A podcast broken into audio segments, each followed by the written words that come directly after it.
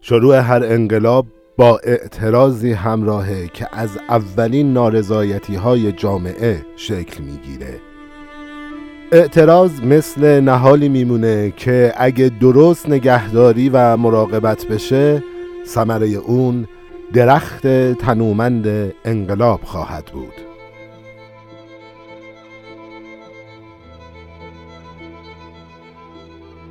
مرگا به من که با پر تاووس عالمی یک موی گربه وطنم را عوض کنم. درود به روح بزرگ همه شهیدان راه آزادی. درود به همه مردم شریف ایران. من مجتبا شایسته هستم و این هفدهمین اپیزود پادکست ایران و انقلابه که در روز شنبه هشتم بهمن ماه 1401 منتشر میشه.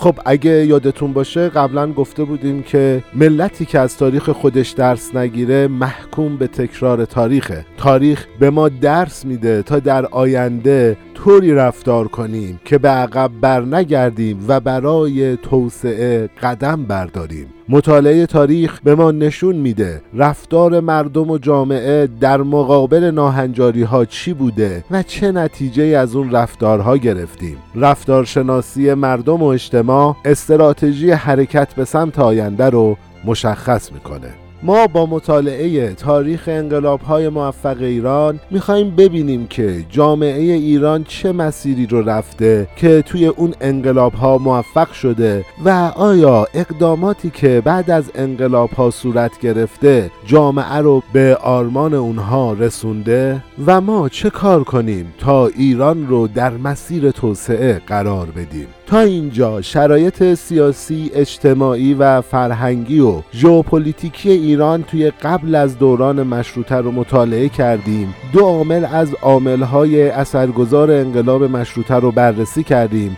و توی این اپیزود به ادامه روایت سومین عامل اثرگذار یعنی تأثیر روشنفکران در انقلاب مشروطه می‌پردازیم.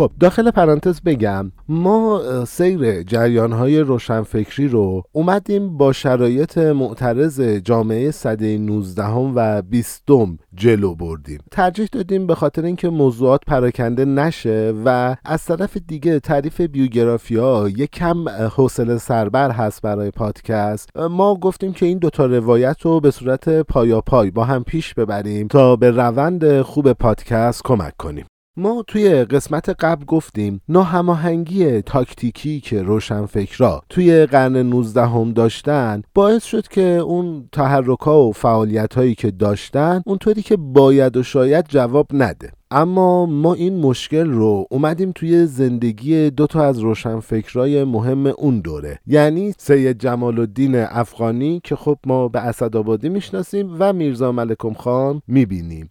حالا قبل از اینکه بخوایم وارد داستان این دوتا شخصیت بشیم یک گریزی بزنیم به جامعه از زمان اعتراض تا انقلاب.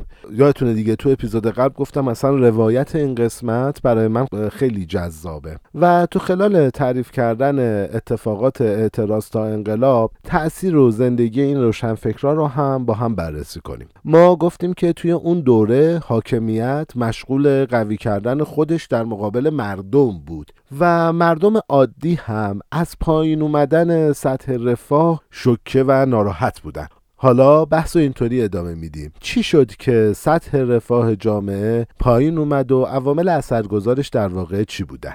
من مجبورم به خاطر مطالب زیادی که این اپیزود داره یه مقدار ریتم ارائه این اپیزود رو تندتر کنم و امیدوارم که این موضوع توی انتقال مطالب تاثیر زیادی نذاره. اولین دلیلی که باعث کاهش سطح رفاه جامعه شده بود حضور رقبای خارجی و اینکه دیگه داخلی ها توان رقابت با تجار خارجی رو نداشتن. هست. ما به اندازه کافی در رابطه با این موضوع توی اپیزود قبلی صحبت کردیم و توضیح دادیم. دیگه در رابطه با این موضوع صحبت نمی کنیم که تکرار مکررات نشه. اما یه سری دلایل دیگه هم وجود داره که باعث شده رفاه مردم به حداقل برسه. کتاب میگه مالیات فزاینده و پیشی گرفتن رشد جمعیت بر محصول ناخالص ملی دو تا عامل دیگه بودن که باعث پایین اومدن سطح رفاه مردم شده بود.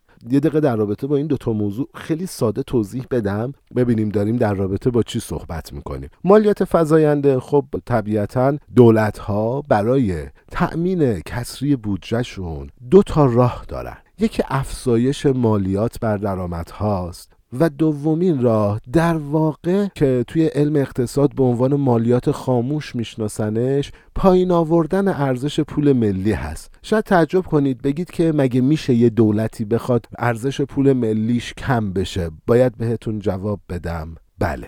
ببینید دولتی رو در نظر بگیرید که هیچ منبع درآمدی برای تأمین هزینه هاش نداره. پس مجبور پول بدون پشتوانه چاپ کنه. چاپ بدون پشتوانه پول در قدم اول باعث میشه که هزینه های دولت تأمین بشه. اما مثل این میمونه که ارزش 100 تومنی که شما دارید به 80 تومن تقلیل پیدا کنه و این اتفاق رو شما خودتون متوجهش نمیشید. ولی با چاپ پول در واقع داره این اتفاق میفته. نکته دیگه ای که وجود داره عبارت پیشی گرفتن رشد جمعیت بر محصول ناخالص ملی یعنی اینکه ما نتونستیم یک اقتصاد مولد داشته باشیم که به ازای رشد جمعیتمون تولید ناخالص ملیمون زیاد بشه. من یه چند تا کلید واژه میدم. اگه علاقه‌مند هستید خودتون search کنید. نمی‌خوام زمان پادکست طولانی تر از این بشه و در ادامه بریم به مباحث پادکست برسیم. یکی GDP هست. معیاریه که تولید ناخالص ملی بر اساس اون سنجیده میشه. من واقعا متخصص اقتصاد نیستم و دارم در حد سواد و مطالعات خودم مطلب رو منتقل می‌کنم. ببینید فروش نفت به صورت خام عملا هیچ تأثیری توی تولید ناخالص ملی نداره. یعنی اگر من بیام نفت بفروشم و درآمد اون رو توی اجتماع تزریق کنم مثل این میمونه که یک پول بدون پشتوانه رو به یک بازار اضافه کردم بدون اینکه هیچ ارزشی تولید شده باشه. تولید ارزش یعنی چی؟ یعنی اینکه من بیام یک خدمتی ارائه کنم که در جهت اون خدمت یک کسی یک منفعتی ببره. من مکانیکی می‌کنم من معماری می‌کنم اینها یک خدمتی هستن که داره یک ارزشی تولید می‌کنه. یا اینکه من میام یک ماده خامی مثل نفت رو بعد از فرایندهایی که توی شرکت های پتروشیمی هست تبدیل به یک ماده جدیدی می‌کنم و اون رو صادر می‌کنم یا میفروشم. این میشه ماده خام اولیه رو به یک محصول مفید تبدیل کردن. این میشه تولید ارزش کردن. تا اینجا. توضیح تولید ناخالص ملی رو دادم و دلیل این که دولت ها می‌خوان ارزش پول ملی کم بشه رو هم توضیح دادم. چون چاپ پول راحت تر از ایجاد یک اقتصاد مولده. خب بریم سراغ ادامه پادکست. مجد الاسلام یه نگاهی داره که چرا ایران توسعه پیدا نکرده. مجد الاسلام یکی از روشنفکرهای اواخر قرن 19 همه قاجاری ها و درباری های فاسد با کمک امپریالیست کلمه رو تو اپیزود قبل توضیح دادیم. با فروش زمین ها امتیازات انحصارات و حتی یه لحظه گوش کنید این چیزی که می‌خوام بگم خیلی وحشتناکه. یعنی اصلا وقتی خوندم من یه چند دقیقه شک بودم که این چیه واقعا. مجد میگه دربار و افراد فاسد حکومت که اکثریت قریب به اتفاق اون اجتماع رو شامل می شدن کار رو تا جایی پیش بردن که حتی روستایی ها رو به بردگی ترکمن ها می فروختن و با حیف و میل ها توی قصر و عیاشی و دادن مستمری هدایا و سفرهای خارجی شیره مملکت رو کشیدن. خیلی عجیبه خیلی عجیبه و خیلی جای فکر داره.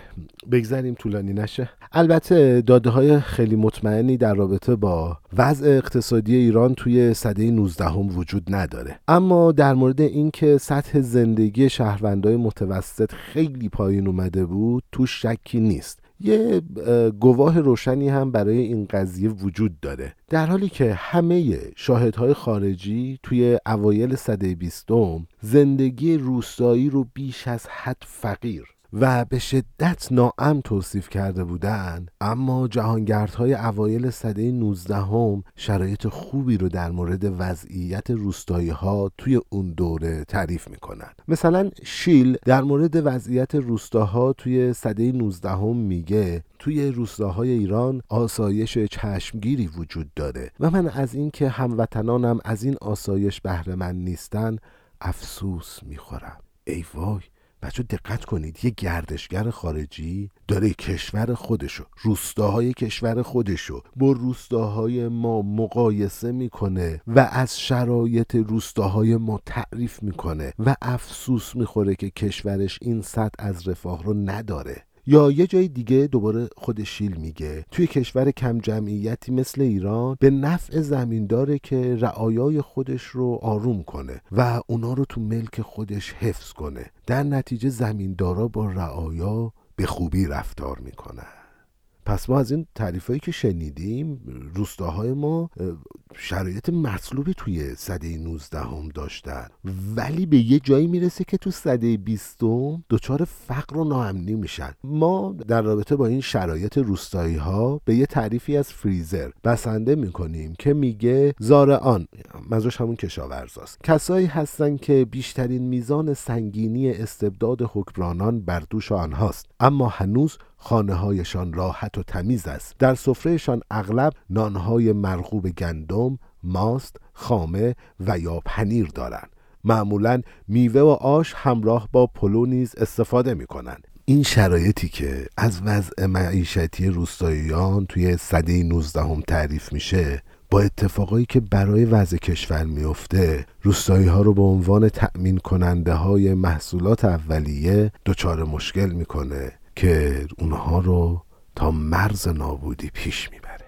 اما با توضیح شرایط مردم روستایی وقتشه که بریم زندگی یکی از روشنفکرا رو که قولشو داده بودیم تعریف کنیم. اونم کسی نیست جز سید جمال الدین افغانی یا همون اسدآبادی خودمون.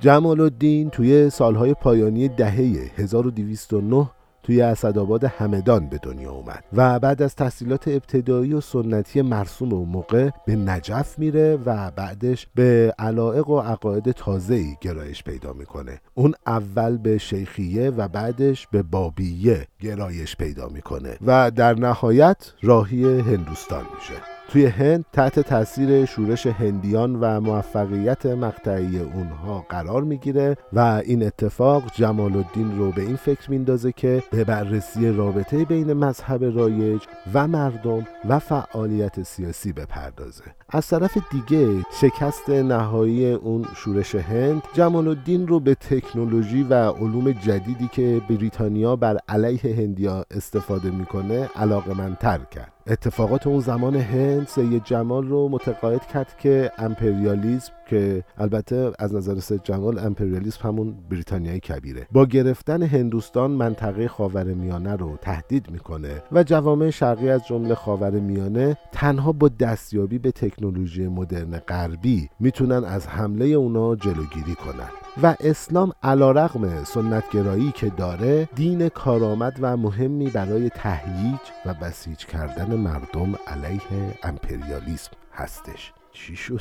خیلی خوب. بذارید داستان ساده تر تعریف کنیم. باید بگیم که جمال الدین فهمیده بود با رویکرد جهادی و بسیجی اسلام نسبت به برانگیختن مردم می‌تونه برای رسیدن به منافعش البته اینجا ظاهرا یه نیت خوبی هم داشته استفاده کنه. البته که خب معلوم نیست بقیه از این حربه برای استفاده های اجتماعی مفیدی بهره ببرن. بگذاریم جمال الدین بعد از اینکه هندوستان رو ترک می‌کنه از طریق شبه جزیره عربستان و خلیج فارس به کشور افغانستان میره و مهمان دربار حکومت افغانستان میشه. جمال الدین اونجا بود که عقاید اصلاح طلبانش رو کنار می‌ذاره و پادشاه وقت افغانستان رو ترغیب می‌کنه تا بر علیه دشمن خطرناک خارجی یعنی بریتانیا با روسیه متحد بشه و بعدش برای پیشبرد هدفهاش وارد استانبول میشه. برای اینکه سید جمال بتونه مقبولیت خودش رو توی اون جامعه بیشتر کنه این نکته رو بگم که خودش رو به عنوان افغانی معرفی می‌کنه و شیعه بودنش رو منکر میشه تا راحت تر بتونه کارهای خودش رو جلو ببره. این نکته رو بگم لقب افغانی که کتاب تعریف می‌کنه و ما هم براتون توضیح دادیم از همین زمان به جمال الدین نسبت داده میشه. جمال الدین توی عثمانی یا همون ترکیه خودمون با این استدلال که مسلمان ها می‌تونن با کسب علم و دانش از راه خردورزی و استدلال و الهام و مکاشفه تمدن از دست رفته خودشون رو به دست بیارن جنجال بزرگی به پا می‌کنه. مکاشفه عجیبه. و در مجموع جمال الدین یک بحث و جدل مهمی توی اون اجتماع ایجاد می‌کنه. بعد از اون قضیه سران کشورهای عثمانی تصمیم می‌گیرن که جمال الدین رو از کشورشون اخراج کنن و تبعیدش کنن. قاهره جمال الدین بعد از تبعید به مصر میاد با فراماسون های محلی همکاری می‌کنه تا کشور رو از سلطه انگلیس نجات بده. در نتیجه خواستار اصلاحات سیاسی توی اون کشور میشه. اون بعد از ناکام موندن از رسیدن به هدف خودش از مصر اخراج میشه و به هندوستان و کشورهای اروپایی سفر می‌کنه. تا اینجا من نتیجه گیریم اینه که احتمالا اتحاد بین افغانستان و روسیه سبب میشه جنگای قرن بعد افغانستان و روسیه شکل بگیره و این سختی هایی که الان کشور افغانستان داره پشت سر می‌ذاره احتمالا اینجا ریشش جمال الدین بوده. البته باید تاریخ افغانستان رو جداگونه مطالعه کنیم. یه سری تپه های جالبی رو هم فتح کرده توی ترکیه و مصر و البته احتمالا هندوستان.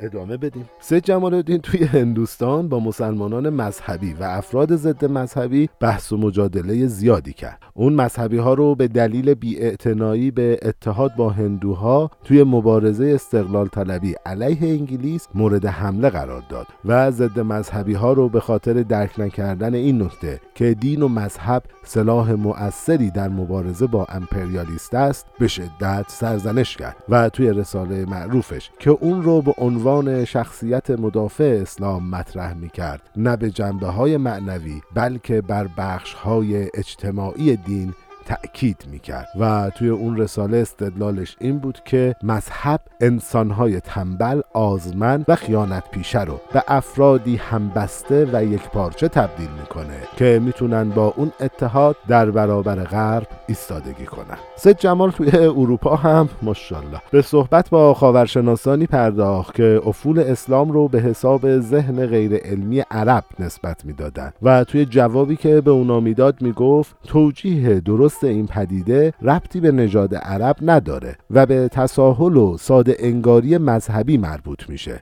کتاب یه بخش از رساله سید جمال الدین رو میاره و بهش هم اشاره می‌کنه که چون خیلی مهمه ما مجبوریم اینجا روایتش کنیم. رساله اینجوری شروع میشه. حالا باید بپرسید که چرا تمدن عرب بعد از نفوذ همه جانبه به جهان در صدر اسلام چطور دچار افول و سکون شد و چرا دنیای عرب به شکل ویرانه ای در جهل باقی ماند. از این شخصیت بعید همچین سوالی رو بخواد توی رسالش جواب بده. جوابی که به این سوال داده اینه که کاملا روشن است. هر جا این دین گسترش پیدا کرده است علم را سرکوب کرده و توی این راه از کمک چشمگیر استبداد سیاسی هم بهرهمند شده. بنا به گفته اسیوتی خلیفه هادی عباسی 500 فیلسوف رو توی بغداد به قتل میرسونه تا علوم رو از کشورهای اسلامی ریشهکن کنه. البته من می‌توانم در تاریخ مسیحیت نیز موردهایی مشابه پیدا کنم ادیان صرف نظر از اینکه چه اسمی داشته باشند همگی شبیه یکدیگرن بچه من این جملات جمال رو واقعا دوست دارم. کاری به کاراکترش ندارم ولی این جملاتش رو خیلی دوست دارم. هیچ توافق و سازشی بین این ادیان و فلسفه ممکن نیست. دین ایمان و عقیده رو بر فرد تحمیل می‌کنه در حالی که فلسفه وی را از کل یا بخشی از آن ایمان و اعتقاد رها می‌کنه. جملش خیلی عجیبه. قبل از اینکه بریم موسیقی رو بشنویم بگم سوال جمال این بود که چرا بعد از نفوذ دین اسلام توی عرب و توی جهان اینقدر جهان عرب رو به افول رفته؟ و جوابش یه چیزه. اونم اینه که دین دنبال اینه که ایمان و عقیده رو بر فرد تحمیل کنه. در حالی که فلسفه انسان رو از اون ایمان و عقیده رها می‌کنه. بریم موسیقی گوش کنیم.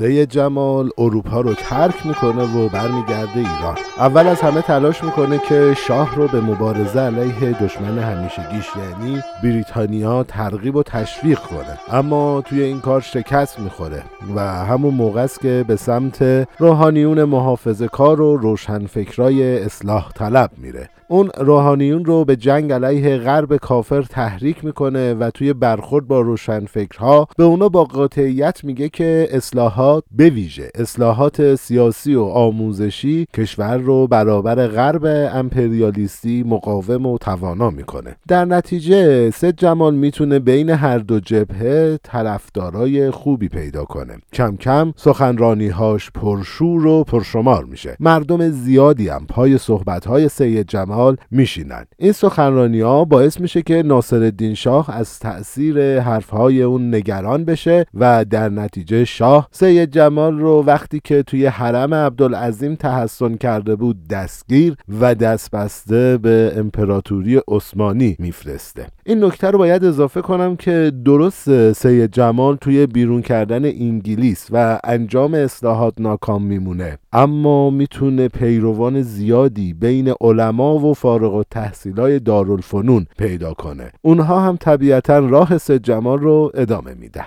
سه جمال 6 سال آخر عمرش رو توی عثمانی میگذرونه و برعکس دفعه قبلی که توی استانبول با تئوری های اصلاح گرایانش جنجال زیادی به پا کرده بود این دفعه به فعالیت های کم خطری می‌پردازه. گاهگاهی هم سلطان رو تشویق می‌کنه که نهزت پان اسلامی رو علیه روس ها که اون موقع به نظرش خیلی خطرناکتر از انگلیسی ها بودن راه اندازی کنه. اون همینطور قصد اصلاح دین اسلام به ویژه انتباق اصول و موازین قرآنی با کشفیات علوم جدید رو داشت. از طرفی عزمش رو جذب کرده بود تا علوم نوین اروپای معاصر رو با دانش سنتی جایگزین کنه. اون توی یه بیانیه شدید و لحنی خودش علیه ناصر الدین شاه گفت بچه من واقعا این بیانیه رو خیلی دوست دارم و این جمله کلا نگاه منو به سید جمال الدین تغییر میده. پادشاه ایران سست عنصر و بدسیرت گشته و مشاعرش ضعیف شده. او بدرفتاری را پیش گرفته و خودش از اداره کشور و حفظ منافع عمومی عاجز است. لذا زمام کار رو به دست مرد پلید و بدکردار پستی داده. اما آنچه به زیان مسلمانان انجام داده این است که قسمت عمده کشور و درآمدهای آن را به دشمنان دین فروخته و کشور را به مزایده گذاشته است. هرچند عجیب اما به نظر می رسد که شاه پس از هر بار مسافرت به اروپا بر میزان استبداد خود افسوده است. در نتیجه طبیعتا مردم ایران با مشاهده این که شاه پس از هر سفر اروپایی خشنتر و مستبدتر می شود ناآگاهانه این مصیبت های روزافزونشون رو به تأثیر و نفوذ اروپا نسبت می‌دهند و به همین خاطر است که تنفر آنان از اروپایی ها بیشتر می شود در آخر سید جمال توی بستر مرگ به یکی از دوستاش میگه امیدوارم جریان اصلاحاتی که از غرب به سمت شرق می آید حتما بنای استبداد رو ویران کنه این جمله خیلی به درد روشنفکرا تو همه دوران ها می‌خوره اینجا به بعدش. و پشیمانم که چرا بذر اندیشه های ارزشمند خود را در خاک بی حاصل دربارهای فاسد و ظالم پاشیدم. و ای کاش که تخم افکارم رو بر خاک حاصلخیز افکار مردم میکاشتم. خب این یه گزیده بود از زندگی نامه سید جمال الدین افغانی یا همون اسدآبادی که البته ما برای اینکه خیلی حوصله سربر نشه خیلی از مطالب رو نگفتیم. پس اگه خواستید بیشتر و کاملتر در مورد این شخصیت بدونید می‌تونید به کتاب مراجعه کنید و می‌دونید دیگه. همونطور که اول اپیزود گفتیم سعی داریم دو تا مبحث یعنی از اعتراض تا انقلاب و شخصیت های روشنفکر اثرگذار انقلاب مشروطه رو با هم جلو ببریم. این می‌خوایم سعی کنیم با تعادل بین این دو مطلب کاری کنیم که پادکست خسته کننده به نظر نیاد و جذابیتش برای شما حفظ بشه. خب همونطور هم که توی این پادکست متوجه شدیم اول اپیزود ما نارضایتی های روستایی ها و اتفاقاتی که توی طول یه صده براشون افتاده بود و بررسی کردیم. بعدش هم طبق قولمون به زندگی یکی از روشنفکرا پرداختیم. توی قسمت بعد طبیعتا میریم سراغ نارضایتی مردم شهری تو قسمت اعتراض تا انقلاب و در مورد روشنفکرها هم در رابطه با شخصیتی می‌خوایم صحبت کنیم که احتمالا خیلی کمتر توی تاریخ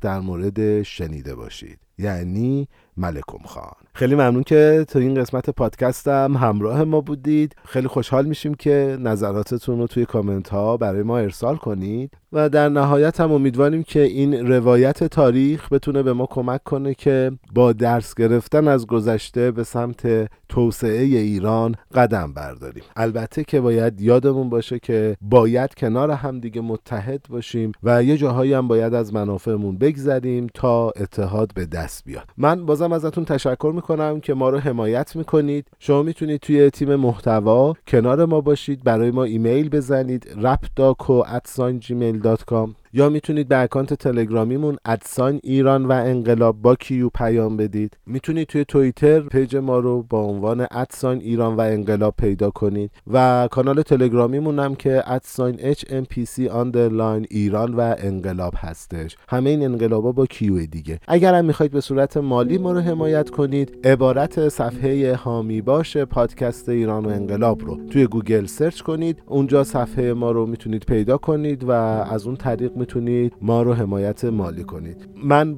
از همه بچه هایی که دارن توی تولید این پادکست تلاش می‌کنن تشکر می‌کنم بچه های نویسنده که با توجه به شلوغی کارشون متن اپیزود رو رسوندن. بچه های موسیقی از همه تشکر می‌کنم و در نهایت به امید آبادانی و توسعه میهن عزیزم ایران خدا نور خدا پایان این شب سیاه و سوت و کوره. نیامد. شتاب کردم که آفتاب بیاید نیامد. دویدم از پی دیوانه ای که گیسوان بلوتش را به سحر گرم مرمر لنبرهایش میریخت که آفتاب بیاید نیامد. به روی کاغذ و دیوار و سنگ و خاک نوشتم که تا نوشته بخوانند. که آفتاب بیاید. نیامد. چو گرگ سوزه کشیدم چو پوزه در شکم روزگار خیش دویدم شبان روز دریدم. دریدم که آفتاب بیاید نیامد. چه عهد شوم غریبی. زمان صاحب سگ من سگش. چو راندم از در خانه ز پشت بام وفاداری درون خانه پریدم که آفتاب بیاید نیامد. کشیده ها به رخانم زدم به خلوت پستو چو آمدم به خیابان دوگونه را چنان گدازه پولاد سوی خلق گرفتم که آفتاب بیاید نیامد. اگرچه حقحقم از خواب خواب تلخ برآشفت خواب خسته و شیرین بچه های جهان را. ولی گریستن نتوانستم نه پیش دوست نه در حضور غریبه نه کنج خلوت خود گریستن نتوانستم که آفتاب بیاید نیامد.